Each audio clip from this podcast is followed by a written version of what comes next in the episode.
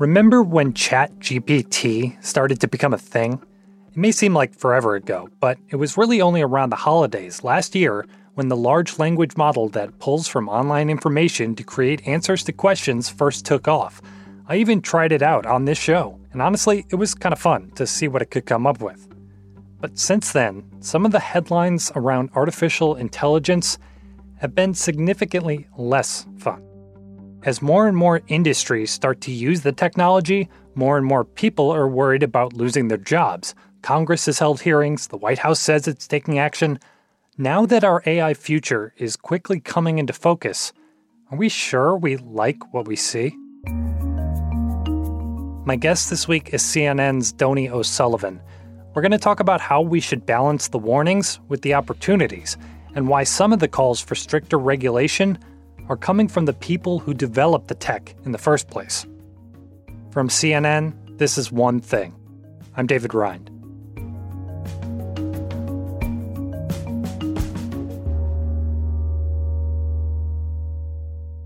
Donie, hello. Thank you for having me, David. Yes. So you've spent much of 2023 covering artificial intelligence. Mm. Is that fair? Quite a bit of it, yes, yes, quite a bit. Probably more than I thought I would have been spending on it this time 12 months ago. It just exploded so much. Right. A lot of this year has kind of been defined by this story. And I wanted to have you on because we've been hearing a lot of voices warning about AI and the possible dangers. And there was a statement that came out at the end of May that really caught my eye. It was signed by top AI scientists and researchers. Can I read it to you? Sure. It won't take long. One sentence. Quote Mitigating the risk of extinction from AI should be a global priority alongside other societal scale risks such as pandemics and nuclear war. That's like really scary, Donie. So, what on earth should we make of a warning like that?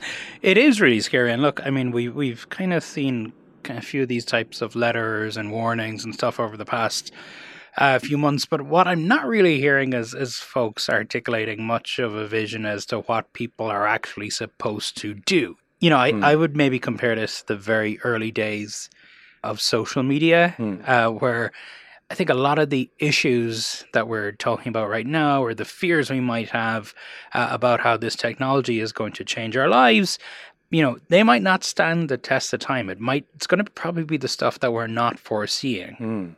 So, I think a lot of us are pretty familiar with ChatGPT at mm. this point in terms of when you talk about AI, that generally comes to mind. What what are some of the other uses of AI that like we may not be thinking of besides just a chatbot? Well, you know, I mean, there's all kinds of uses for AI, which you know we're going to see from from doing your taxes mm. uh, to helping with kind of menial tasks, to helping plan your day. A lot of obviously what we have seen so far is generative AI, so the creation of uh, fake audio and fake video, known as deepfakes, and right. fake images. Um, and I think as we kind of go in to the 2024 election here in the US, um, I think that is going to be something that is a real tangible risk. I think it is something we're going to run up against. And, you know, we have already seen campaigns here uh, in the US. In fact, the Republican National Committee here their first ad, their first video responding to President Biden's official announcement that he was running for re-election, uh, was an ad that was generated uh, entirely using AI. This morning, an emboldened China invades Taiwan. So, what they did was they painted this kind of dystopian picture of what the United States would look like if Joe Biden were to be reelected. And they had, you know, military on the streets of San Francisco, they had Taiwan being bombed. Border agents were overrun by a surge of 80,000 illegals yesterday evening. And they also had a tiny little message up in the corner that said none of these images were real. They had been developed using AI. Who's in charge here? It feels like the train is coming off the tracks. You might have seen this already, but I want you to watch it. Uh, it's a political ad. This just in. We can... So we were down in Washington D.C. actually the week the ad came out. Uh, we when speaking to mostly tourists, also some folks who work in DC, just people out on the streets of DC, show them this ad uh, on an iPad. Mm-hmm. So all the images in that ad were actually created using AI, artificial intelligence. Oh my goodness! Wow. And you know, most of them were not able to tell that the images in that were fake, that they were generated using AI. Did that even happen? Did San Francisco even like get shut down? Like, oh, okay. I was like, that didn't happen. One person who watched the ad said, looked at me and said, "Wait, where were the was the military really on the streets of San Francisco? even though that person never saw any news report that the military had taken over San Francisco, it placed that kind of doubt in their mind to say, "Oh, wait, did I miss that?" Right. So, like these generated ads could take like kernels of truth from things that may have happened or were in the news and mesh them into something that is not true. Precisely. The fact that it plants the image in your mind, what do you think that does to you oh, as a it can it can get people riled up. You know what I mean? For the right reasons or the wrong Hmm. ones. So people got to tread lightly. So, you know, these kind of fake images, fake video, they're not new. But really, what we're running into now is just the ease. You know, now you can literally go to one of many uh, of these AI image generation tools and literally just type in Just what you type it in. You just type it in, and whatever you want will pop up. So you can really just kind of flood the zone with this stuff. Some real life panic earlier today when a fake photo of an explosion near the Pentagon circulated on social media. And we saw that recently when a fake image, uh, we believe an AI generated image, of what purported to be uh, an explosion outside of the Pentagon uh, went viral. It was shown on an overseas news program, and the stock market took a dip when it was being shared by several blue check Twitter accounts. I got a call from an unknown number.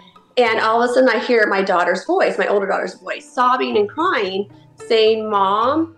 And we're seeing reports across the US, particularly of elderly people uh, receiving calls from people who are claiming to be their grandchildren in distress. This man gets on the vo- on the phone and he says to me, "I've got your daughter. This is how it's going to go down." Again, using voice AI software uh, to make it sound like their grandkids and essentially conning them out of money. My older son was able to get my daughter on the phone, and we were able to locate her and make sure that she was safe.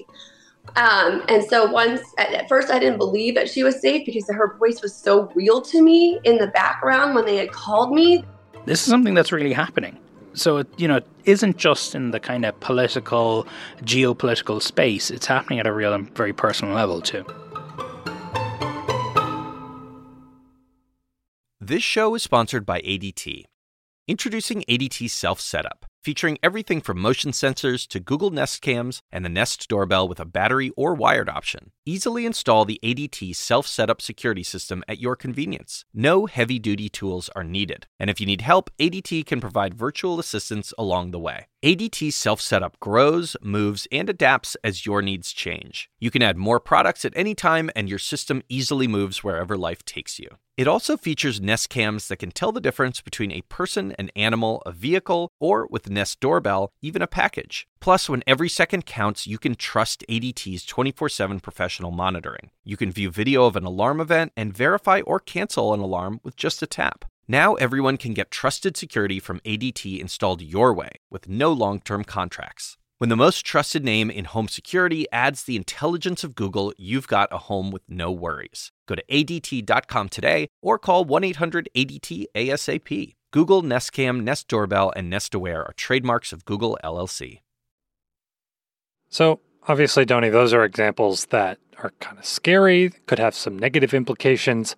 But are there positive uses for AI? I'm thinking like in healthcare. What kind of advancements could we see there? Yeah, again, look, there's a spectrum here, um, and we've seen reports and examples of where, you know, these AI tools can be used as to complement the work of doctors and nurses and medical professionals, uh, sometimes helping them to spot um, abnormalities in, in medical scans and things like that, uh, but not used as, as a replacement of those professionals.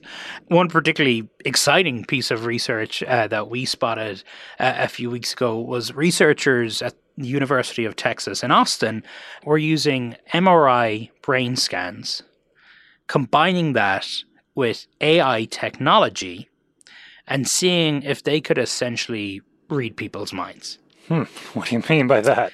Well, um, it's not quite as scary as it sounds, Yeah, it although it is sounds pretty scary. scary. um, look, essentially, what what they're trying to do is create a system, a way for people who have locked-in syndrome, people who cannot uh, speak, who can't communicate, people maybe who might have suffered a stroke. Um, for them to have a way to communicate without having to put brain implants or anything else in, literally by just thinking words and then having a machine spit that out. And we went to Austin to you know, learn a bit more, um, they're essentially they put their research subjects into these MRI machines for many hours, and they had them listening to podcasts and audiobooks. And what they did was they had the AI models uh, basically watch the brain scans, and the AI model was able to say, okay, well, that's what this person's brain looks like when they hear this word, and that's what they look like when it hears this word and this word, and it this makes a pattern. and it makes a pattern, and it's actually using the same. It is using the GPT technology. It is using the Wow. exact technology uh, that is being used to power ChatGPT. I don't know why I sign up to do these things. So naturally, I decided that I would be a guinea pig uh, and see if they could read my mind. Okay, so I should take off my microphone, take these off. Yes. Um, Anything that's in your pockets, your shoes should come off. So they, on a Sunday morning uh, in Austin, uh, they put me uh, into that. You know, I don't know if you've had an MRI before, but it's it's a long it's a tube. Tube. It's quite tight. I have a very big head, by the way, as well, uh, which uh, the researchers pointed out it's particularly big. Oh, that is that is tight. How's that feeling? So they wheel me into the tunnel. Um, I was listening to um, the audiobook of The Wizard of Oz. Classic. And yes, and it it uh, I I stayed in there for about thirty minutes, and I listened to to basically a segment of that book twice. All right, we're all done. We're gonna come pull you out. You feeling good?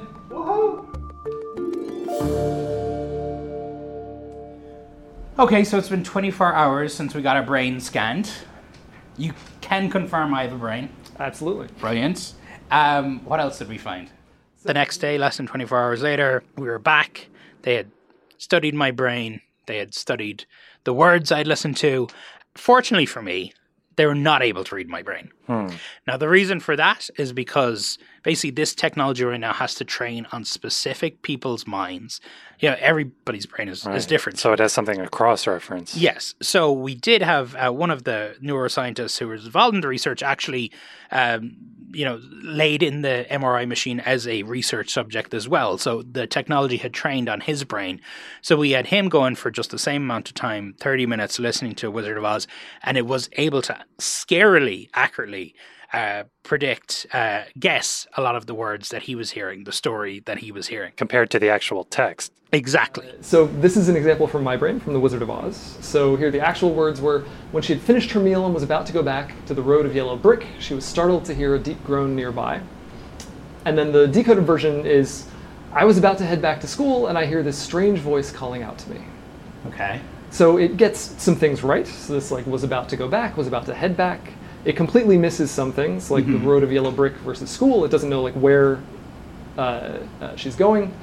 But then it gets this uh, this nice kind of example. So she hears something, and then instead of a deep groan nearby, it said a strange voice calling out to me, which semantically kind of close. It means Sure. something related, even if it's not exactly the right words. look, it's really something that is only working in very specific circumstances, under very specific conditions, and it has to be trained uh, on your brain. But, and this is a big but, I mean, you know, people who saw our story uh, on CNN and watched the video, everybody was asking, well, is this eventually going to lead to actual, you know, mind reading? What is this going to mean for, uh, you know, when you come home to your husband or wife? Can they uh, one day hold up uh, you know, a piece of technology to your mind and, and read what you're thinking or wh- where you were uh, until this late hour at night? Or, you know, in more serious circumstances, how it could be used maybe in the criminal justice system or Sure. as by interrogators or things like that. Um, the neuroscientists told us that they're nowhere near that right now. You're reading people's minds. So we don't like to use the term mind reading. We think it conjures up things that we're actually not capable of. Uh, some scientists use the term brain reading, even though that's not as entered into our lexicon, because that's literally what we're doing. We're measuring things about the brain and then we're reading them out as words. and they certainly want to do this uh, research to help people, uh, to help people who are unable to communicate. But you know, they're under no illusions that this one day uh, might be used for nefarious uh, purposes. And that's what I wanted to ask. Because of these possible nefarious uses, it brings us to the topic of regulation. Is Congress, is anybody doing anything at this point to stay on top of this before it gets to that point? Hmm. Well, you know, one of the researchers in Texas, and it was one of the most dystopian things I've heard in quite some time, he spoke about mental privacy. Oh boy. and brain data, which, you know, in English is, is your thoughts, right? It's what's in your mind, brain data. And, you know, he spoke of, look, this technology could develop one day to a place where it could read our minds. And, you know, how are we as a world going to be prepared? How is government going to be prepared for that? We're here because people love this technology. We think it can be a printing press moment. We have to work together to make it so. There were hearings recently. Sam Altman, the CEO of OpenAI, who the company behind ChatGPT, appeared before Congress. We think that regulatory intervention by governments will be critical to mitigate the risks of increasingly powerful models. He was basically begging Congress to regulate him and his technology. He was, yeah, he was. And look, I mean, um, I think he's genuine uh, in that, in, in, in realizing that this technology is extremely powerful. Uh, but, you know, a kind of more cynical take on things could be well, you know, if you're a tech CEO and you want to appear to be responsible and things like that, these are the things you should be saying publicly. And also, you know, you can kind of say it publicly because, you know, there's a pretty good chance that Congress aren't going to be able to do anything about it or won't do anything about it, at least because they can barely get their heads around it. Right. So they can come out and say these creators and says, hey, we asked. Yeah, and look, I think Sam Altman is is a genuinely uh, thoughtful person and and has has really thought about this stuff. And I think you know compare his behavior and how he talks about this stuff versus you know Mark Zuckerberg in the early days of of Facebook when it was basically a hot or not app. You know, it's it's it's of course miles apart. But I mean, you know, you can't just have a hearing on AI as it were, if, if you really want to achieve something, it's going to have to be AI and the automobile industry, AI and you know various different industries because it, it could touch every single. It's going to touch life. everything. It's right. going to touch everything. There's there's no doubt about that. It's just the beginning of a very very very long road, and whether Congress will be able to achieve it or not, and that remains to be seen and you'll probably be staying on top of it for us. Donie, thank you. I will, or the AI version of me might be able to step in if I need to take a day off.